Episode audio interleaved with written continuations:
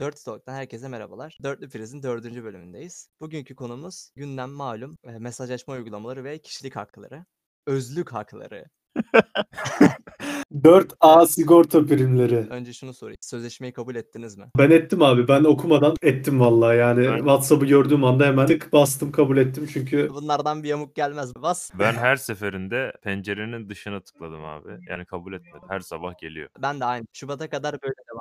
8 Şubat'a kadar vaktiniz var. Sonra da sileceğiz de uygulamayı kullanmayacağız zaten. Ya WhatsApp'a giriyorum tam bir şeye basacağım. Çıkıyor böyle bir anda ama ben daha hızlı basmış oluyorum ve kayboluyor. Bugün ilk defa kendisiyle böyle uzun uza diye bir bakıştık. Şimdi değil'e bastım geçti. Zaten Android'lerde şimdi değil diye bir seçenek varmış ama iPhone'larda şey de yok. Şimdi değil yok. Hani çarpıya ya da sanırım ekrandaki herhangi başka bir yere tıklaman gerekiyor. Sildikten sonra ne olacak? Yani başka bir uygulamaya mı geçiş yapılacak? BIP mi kullanacaksınız kardeşim? Yerli ve milli bip kardeş. Sizi en çok ne rahatsız etti sözleşmede? Yani rahatsız ettiyse eğer. Hocam konum bilgilerinin paylaşılması çok kötü ya. Hadi diğerlerinin hepsi bir şekilde anlaşılabilir. İşte verilerimi satıyorlar bir reklam amaçlı olarak. Hatta işte Cambridge Analytics olayındaki gibi oy kullanma seçeneklerimizi manipüle etmek için kullanılıyor vesaire. Tamam da yani konum bilgilerim niye paylaşılıyor abi? Neden ya? Neden?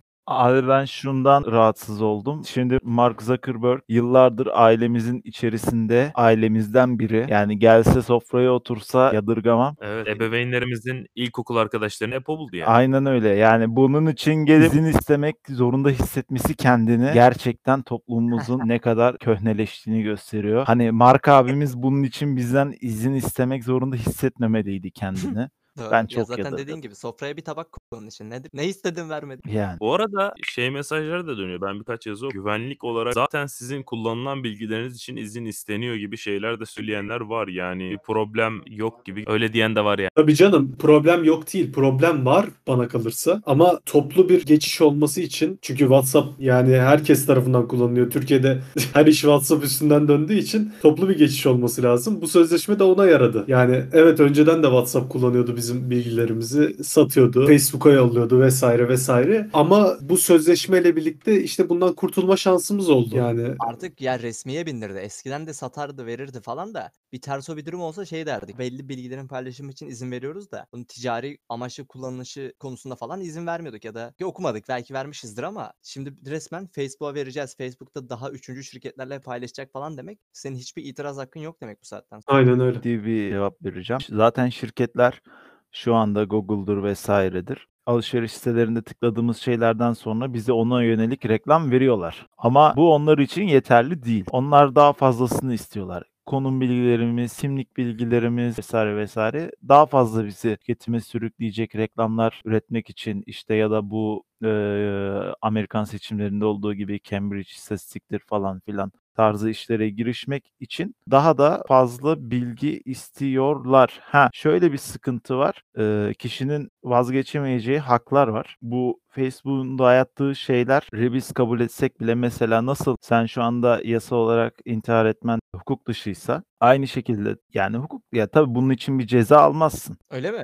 Yani Ama intihar etme denemesinden siciline kayıt işleniyor mesela. Öldük daha ne ama. Sırat Köprüsü'ne tebligat mı yollayacaklar? Onu bilmiyorum. Ama mesela intihara yönlendirme suç anladın mı? Yani kişinin vazgeçemeyeceği haklar var. Yaşama hakkı. Sen yaşama hakkından tamam olduğu gibi senin hakkın ama vazgeçemiyorsun. Avrupa İnsan Hakları Sözleşmesi'nde de böyle. Türkiye'deki yerleşik içtihatlar ve kanunlar nezdinde de böyle. Aynı şekilde 5 dakikada nereden nereye geldik. yani tamam biz bunu kabul ettik ama bizim bunu kabul etmemiz ne kadar yasallaştırıyor? Onunla ilgili bir bilgi kirliliği de var şu anda. Tabii tabii. Ya şöyle bir sinister durum var ortada. Bu hak Sinister ne demek kanka? sinister, evil. Böyle James Bond filmlerindeki kötü adam. Günahkar. Adama Sinister ne diyorum diyor ki evil. ya senin derdin Türkçe ve Türklük ya bu belli oldu. Araya bir cümlemi sıkıştırabilir miyim? Avrupa'da bu tarz haklar Türkiye'den daha önemli görüldüğü için. Şimdi WhatsApp Avrupa'da bu sözleşme kabul edilmese bile kullanıcılara e, WhatsApp kullanımına devam ede- edebilecek kullanıcılar. Yani izin verecek. Ha. Ama Türkiye'de böyle bir durum olmayacak yani. Böyle bir ikiyüzlü durum var ortada. Yani en çok beni rahatsız eden şeylerden birisi o oldu. Lan ne demek hani neden 2 farklı ülkeye sen farklı muamele yapıyorsun ki? Uygulama aynı. Çünkü biz 3. dünya ülkesiyiz abi kabul edin bunu. o kadar da değil. O kadar bence o kadarız ya. Yani burada başka Evet. uygulamalara geçmenin önemi şöyle oldu. Hani Avrupa'da devlet vatandaşı düdüklenmesini önlüyor. Biz de kendi kendimizi korumamız gerek abi. Peki başka uygulamalar demişken sizin WhatsApp'a alternatif olarak düşündüğünüz uygulamalar neler? Var mı öyle bir şey? Baylok. WeChat kardeşim. Çin, Ulu Çin hükümetinin gölgesinde mesajlaşma imkanı sunuyor. Ya bu arada bu alternatif uygulamalar demişken hepsinin bence bir numarası var. Klasik bir cümle olacak ama ücretsizse ürün sensin lafı vardır ya. Doğru.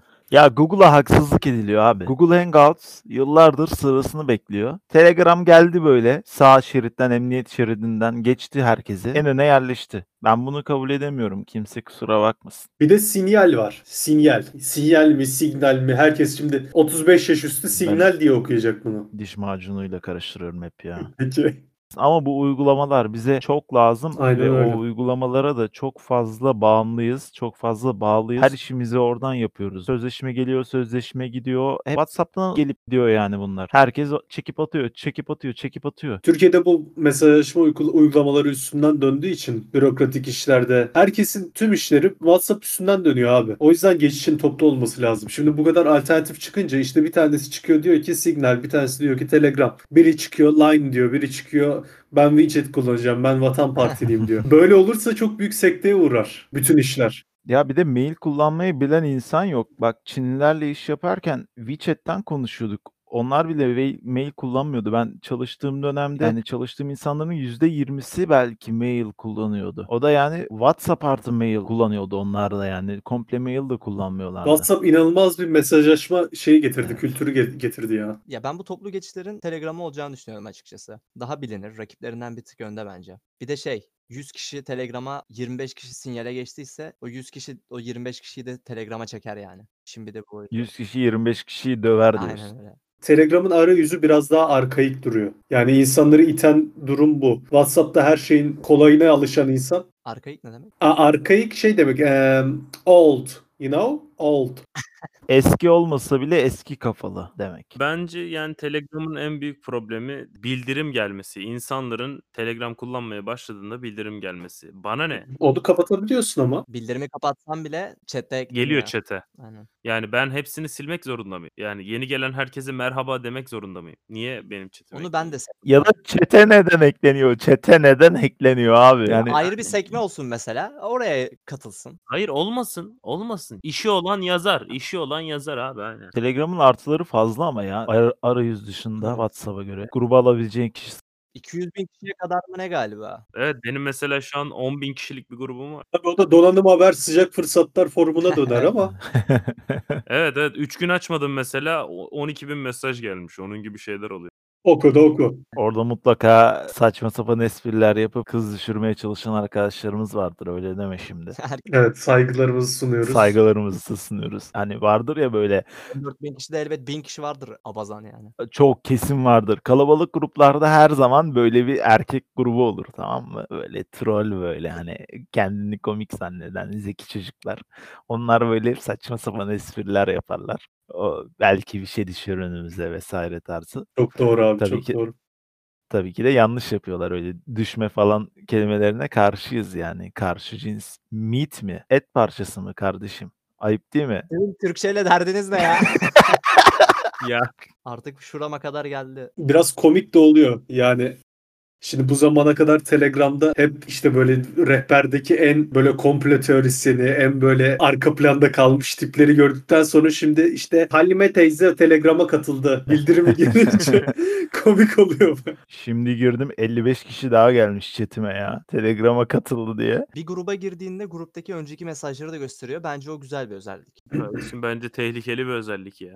Mesela 3 kişilik bir grupsun diyorsun ki ya bu niye alıyoruz gruba? Adam geliyor mesajları görüyor. Ondan önce siler Ya herkesten silme bunda da var mı? var. Hatta şöyle sanırım senin mesajını bile ben silebiliyorum. Senden de. Ne? Oo, vay vay vay vay. Mesaj düzenleme de var bunda. Mesela atıyorsun düzenleyebiliyorsun mesajı. Sansürün bu kadarı. Ama mesaj düzenlenince şey yazıyor yanında. Düzenlendi yazıyor zaten. Benim çok hoşuma gitti. Telegram'ın bir de şöyle bir negatif özelliğini duydum. Doğru mu bilmiyorum. Şimdi mesela ben şu an kullandığım numarayı iptal ettim sim kartımı. Yıllar sonra başkası aynı numarayı satın aldı. Hı hı. Benim o zaman şu an mesela rehberimde kayıtlı kimler varsa aynı şekilde Telegram sohbetleri ve kişileri sanırım ona da yükleniyormuş.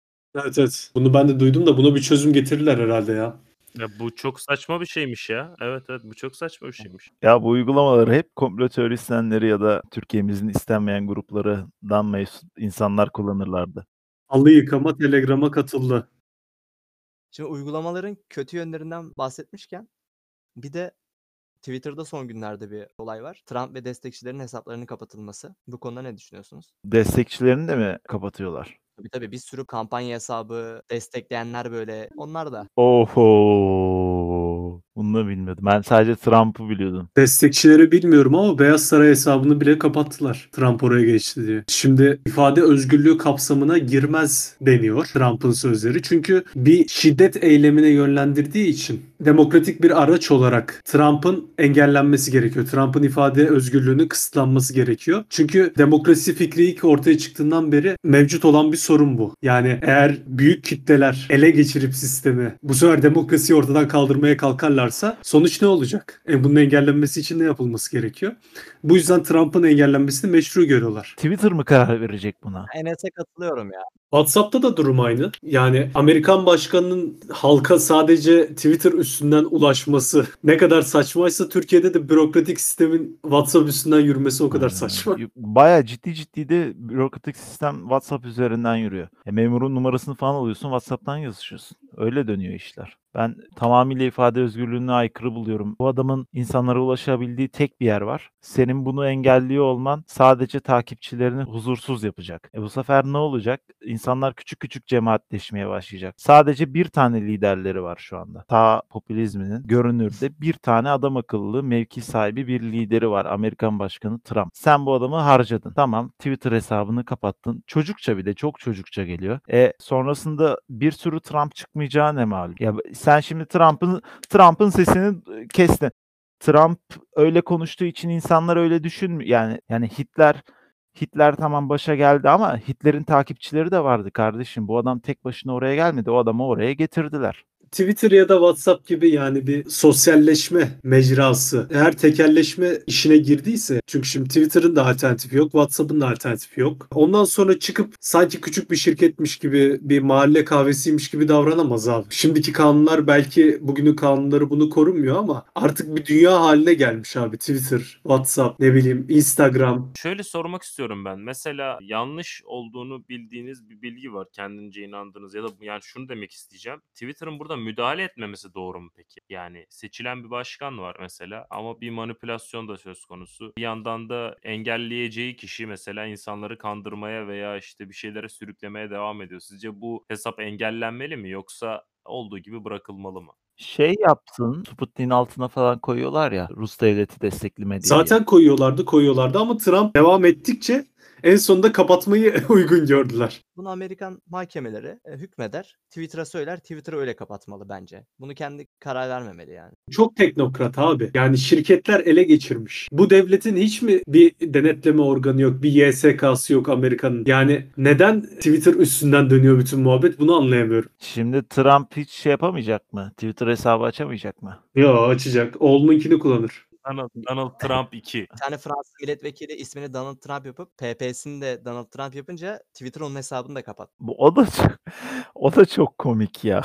Ya muhtemelen algoritmaya öyle kaydettiler. Hani böyle Trump'ı görünce bana bas. Çok doğru. Geçen haftaki bölümde mi? iki hafta önceki bölümde mi? Şey diyordu. Kuraklık var bu sene ne yapacağız falan. 2-3 gündür güzel yağmur yağıyor. Bir dakika hepimiz İstanbul'da değiliz. İstanbul'a yağıyor. Sakarya'ya yağıyor mu? Önemli olan o. Doğru. Orada da var. Güzel, güzel. Burada yağmur var. Burada yağmur var ve bugün hava soğudu yani. Dışarıda yağmur var. Şişme montumun içine tişört giyip çıkıyorum. Valla ben de öyle yaparım ya. Fırına falan giderken tişört üzerine mont giyip çıkıyordum ama evet şu an artık Havanın soğuduğunu hissediyorum. Abi ben geçen gün tişörtle dışarıya çıktım ya. Kış falan değil bu yani. Hadi bize bize bir kar anısı anlat Mertcan. Size hemen bir karanısı anlatayım. Geçen sene Zigana'dayım. Hava eksi 22 falan. Tipi var. Dağcılık eğitimindeyim. Sınav olacağım gün. Deli gibi tipi var. Ee, işte biz de sınav sıramızı bekliyoruz. Grup grup gidiyoruz sınavlara işte. 30'arlı iki gruplar var. Neyse grup tam bize gelecek. 5 dakika kaldı. Bir tane adam geldi. Dedi ki ya arkada bir tane çadır dedi böyle böyle ters dönmüş fırtınadan. Ulan dedim inşallah bizim çadır değildir ama içimden bir ses de nedense bizim çadırmış gibi geliyor. Gittim kontrol ettim. Gerçekten de bizim çadırmış. Ters dönmüş yani. Ve çadırı sabitlemek için karda şey kazık kullanamıyorsunuz. Biz mesela şey yapmıştık işte poşet götürmüştük. Kazıklara poşet bağladık içine kar ve buz doldurup o şekilde sabit kalıyor. Bir şekilde çıkmış ve ters dönmüş çadır. Neyse onu düzenledik. Orada sağ olsunlar arkadaşlar yardımcı oldular. Sınava gittik geldik falan geçtik ettik. Ertesi gün yattık. Yani gece yattık. Gece bu arada uyunmuyor yani soğuktan. Gece bir şekilde 2-3 saat uyuyorsunuz. Bir kalktık. Ulan karanlık hala tamam mı? Uykumu aldım ama karanlık yani. Kalktım çadırın kapağını açacağım. Çadırın bir kapağını bir açtım. Karın altında kalmışız abi. Yani gece 2 metre kar yağmış. Ve bütün alana yağdığı için sonra işte sabah herkes kalktı küreklerle millet birbirinin üstüne kar atıyor. Yani ben çadırımı temizlemek isterken öbür çadırı biraz şey yapabiliyorum zaman zaman falan. Böyle kaos dolu bir ortama uyanmıştım işte. Karın altında kaldım yani. Gömülü mü kaldın yani bildiğin o ya bildiğin çadırla beraber gömülü kaldım aslında. Abi nasıl hissetmedin ya gerçi bunu? Ya hiç Gece gece aslında şöyle hissediyorsun ama anlamıyorsun. Ulan diyorum bu çadırın boyu bana yetiyordu. Benim ayaklarım niye şimdi çadırın şeyine öbür ucuna değiyor tamam çadır çökmüş. Allah Allah diyorum tamam mı? Yani katlanıyorum katlanıyorum bir daha geliyor. Artık şey cenin pozisyonda uyumaya başladım neredeyse ama hala şey ayağına değiyor bir yandan. Sonra sabah bir ayağımı uzattım. İşte ilk bir orada dedim lan herhalde biraz kar yağdı falan diyorum ama yani o kadar yağacağını tahmin etmediğim için karanlık hala diyorum. Sonra işte o çadırın kapağını açmamla anlamam bir oldu. Geçmiş olsun abi. Ve şöyle Ve bir şey var. bunları. Yani o benim çadırım çadırın ters döndüğü gün mesela şey olmuştu. Şimdi kurutmak için çok fazla imkanınız yok ve kıyafetler ister istemez ıslanıyor. İşte terleyebiliyorsunuz illaki ve terlediğiniz zaman mecburen kurutacaksınız. Çadırı asmak durumundasınız. Ben de çadırın pollerini asmıştım. Yani dış tenteyle iç tentenin arasına. Çadır ters dönünce benim patatesli çoraplarımdan bir tanesi kaybolmuştu. Hala yok mesela. Evde Aga be. Aa. Sevdiğim için o bir tanesini saklıyorum hala. Ben orada çok şey yani ben karabinamı da kaybetmiştim. mesela. Karabina'yı boş ver de harbi Zigana'ya giden olursa patatesli çorap bulursa lütfen bizimle iletişime geç. Evet lütfen. Başka başka güzel kış anısı olan var mı? Kartal vardı bizde bu var ya Tofaş Kartal. Abant'ta tekeri fırlamıştı. Nasıl ya? Karda kışta bilmiyorum böyle gidiyorduk. Seyir halinde mi? Aynen seyir halinde böyle gidiyorduk kar kış tak diye teker fırlamıştı. Ama hayatta kaldık yani gö- görüntü itibariyle. Belli ki. A- a- Aynen aynen aynen. 23 yaşındayım ya da 22 yaşındayım tam emin değilim. Kar yağdığında hala poşetle kaymak istiyorum. Normal bir şey mi bilmiyorum bu ama kayıyorum da bazen. Çok normal, çok normal. İyi o zaman sıkıntı yok. Bu arada onun onun üst seviyesi var bu arada. Bak onu da araya gireceğim yine. Bize mesela düşüş eğitimi verdiler. Bir pist yapıyorsun işte eze eze. Eee, Seni atıyorlar. Eee, hatta hikayede paylaşmıştım. Onun da eğitimi de mi varmış ya? Ha, Biz her gün eline, yaşıyoruz. Eline ya ya neyse. eline işte kazmayla seni ittiriyorlar aşağı doğru. Kazmayla duruyorsun. O da işte olası düşüş falan. Abi hiç kayak yapmadım hayatımda. itiraf ediyorum. Ben de yapmadım bu arada. Kayak ben yaptım birkaç kez. Abi ilk başta acemi parkuru denilen yerler oluyor. Aslında normal pistin sonundaki küçük bir rampada orada kayıyorsun. Maksat hani kaymanın mantığını çözmek. Toplasan 5 metre yer. Oraya çıkan kayamıyor. Sürekli düşüyor düşüyor falan. Abi sonra dedim ki ben bu işi yapacağım. Bu telesiyej dedikleri bir şey var. Oturuyorsun seni böyle pistin başına doğru çıkarıyor. Hı hı. Teleferik gibi bir şey. Ortasında atladın mı? Yok atlamadım. Normal gideceğim yani. Hayır bu, bu ölüm ölümle sonlanan bir hikaye değil hayır. Eee, çıktım işte zirveye. Yavaş yavaş gidiyorum. Hani şeyi biliyorum. Hızlandığında nasıl yavaşlayacağımı biliyorum. Kar sapanı diye bir şey var. Böyle ayaklarını çapraz yapıyorsun. pizza pizza dilimi. Aynen aynen. Pizza dilimine benziyor böyle kayak takımları. Onu yaptığın zaman yavaşlıyorsun. Abi hafiften ben salmaya başladım kendimi. Ulan gidiyorum biraz böyle hızlanayım diyorum. Hızlanabiliyorum. Yavaşlayayım diyorum. Yavaşlayabiliyorum falan. Sonra piste doğru döndüm. Şeyi yapamıyorum ama. Sağa sola dönmeyi yapamıyorum böyle. Kalçanı hareket ettirmen gerekiyormuş dönerken. Ben de o yok. Durup Evet. vücudumu komple çeviriyorum. O şekilde devam ediyorum. Sonra tamamladım kaymayı işte. Aşağı sağ salim indik. Dedim ben bunu yaparmışım. Yani sözün özü bak şimdi özlü söz geliyor. Hadi bakalım. denemekten denemekten korkmayacaksınız abi. Doğru. Ben Palandöken'e gittiğimde kayak yapmıştım bir iki gün. Çok ufaktım o zamanlar. Pistin işte zirveden en aşağıya kadar pist var aralıksız. En son kısmındaki 100-150 metrelik yokuş aşağı kısımda kayıyorsun. Ama şöyle bir sıkıntı var. Pistin ağzında her zaman günübirlikçiler oluyor. Böyle çoluk çocuk kızak falan getirmişler. Pistin ağzında duruyorlar. Şimdi pistin başına çıkmak büyük bir sıkıntı. Çünkü telesiye en zirveye kadar gidiyor. Yani o finish düzlüğünün başına kadar gitmiyor. O yüzden bir tane raylı sistem yapmışlar. Kayağın tekini takıyorsun oraya. Bir ayağın da dışarıda kalıyor. Yukarı doğru kayıyorsun. Ben onu beceremedim. Abi en yukarıya kadar çıkıyoruz. Aşağı doğru kayacağız. Aynı Alper'de olduğu gibi ben de kalçamı hareket ettirerek dönemiyordum. Büyük herhalde. tüm tüm yokuş aşağı böyle ayaklarım üçgen şekilde iniyorum. Bir iki kere hız yapayım dedim. Abi pistin sonunda çoluk çocuk var. Tamam ben de çoluk çocuğum ama çok Oo, çok büyük O çok büyük stres. stres ya. İnsan dolu. Sürekli insanlar gelip geçiyor. Bir de hep ortadan gelip geçiyorlar. Pistin ortasında zaten durman mümkün değil. Kayıyorsun yani. Durman mümkün değil. Belki de o zaman kuvvetimiz yetmiyordu bilmiyorum. Kaç kere insanlara çarptım ya. Hep böyle teyzelere falan çarptım. Çocuklarını falan kızakla kaydırıyorlar anneleri. Baya baya kaza atlattığım oldu. Ondan sonra da hep böyle Antalya'dayken Antalya'da saklı kent var. Bizim eve yakındı. Bir tek orada kar tutuyordu adam akıllı kayabileceğin tek yer orası. Orası da buz kar değil. Orada da hep kızağa biniyorduk. Kızak almıştım BİM'den herhalde. Hep takla atıyordum o kızakla. BİM'den detayı. BİM'de kızak satıyorlardı ya. Güzeldi o kiraladıkları kızaklar var ya plastik aynısından satıyorlardı. Buz, buz pateni yaptınız mı hiç? Hiç yapmadım da öyle özeniyorum ki gerçekten yapmaya. Ben maalesef yaptım. Kesinlikle akıl kârı bir şey değil. Ki bence de. Gerçekten buzda mı yaptınız? Bir de şey oluyordu ya böyle AVM'lerde buz değil de garip bir Plastik. evet garip bir şeyin üstünde yalandan bir AVM'de yaptım ben. AVM'de yaptım ama buzdu. buz olmayan zemininde ben de yaptım. Orada da yapamıyordu zaten. Yapamama konusu ortak. Edirne Kapı Buz Pisti'nde yaptım abi. Ve e, dışarıdan çok basit gözüküp ama dünyadaki en zor şey olabilir ya. Buz buzda kaymak. Çünkü sanki böyle paten kaymak gibi işte ne bileyim scooter kullanmak gibi geliyor dışarıdan. Ama girince o hayatında yaşadığın en dengesiz deneyim olabilir. Yani dengeyi kurmak için dört ayak üstüne düştüğün bir olay yaşadım. Köpek gibi süründüm yerde ve e, hoş değildi yani. Bir de 5 metre ötende el kadar veletler orada işte slalomlar bilmem neler. Sen en kenardan kenardan tutunarak Aynen öyle, aynen öyle. buz pateni maceramdan da kayak maceramdan da anladığım kadarıyla kesinlikle ama kesinlikle iki ayağımı farklı yönlere taşıyacak bir spor yapmamam lazım. Esizim, beceriksizim. Yani belki snowboard daha rahat edebilirdim diye düşünüyorum. Yani kızak mızak yani hani bizi kızak falan paklar. Patendir, kayaktır. Yani şey şey bile olmaz ya. Çocuklar korniş takıyorlar ya ayakkabılarının altına. O bile olmaz yani benden. Ama zaten kış sporları biraz harbiden zengin sporu ya. Hani bize gelmiyor yani. Yok abi, Bünye kabul gelmiyor. etmiyor. Ya biz bize yok mu şöyle ikinci el bir buz pisti falan. İkinci el demişken e, bir ürün alacağınız zaman ikinci el mi tercih edersiniz yoksa yeni mi? Tabii ki ürününe göre değişir ama Ürününe ve fiyatına göre. Yani mesela mesela bilgisayar veya kıyafet olarak değerlendirebilirsin. Yani kıyafeti ikinci el almayı çok tercih etmem. Ama mesela benim kullandığım iki tane laptop da ikinci elde öyle söyleyeyim. Mesela yani bilgisayar ve telefon farkı da var. Ben telefonu da ikinci el almam mesela. Yani uzun süreli kullanılacak bir şeyse birinci el tercih ederim. Çünkü sonuçta önceki kullanıcının ne yaptığını %100 bilmen çok zor.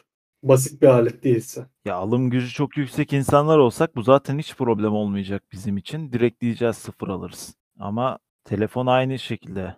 Yani alım gücüm çok yüksek, alım gücüm çok yüksek olsa da bazı eşyaları ikinci el almayı tercih edebilirim ya. Yani mesela snow, snowboard, snowboard gibi eşyaları yani.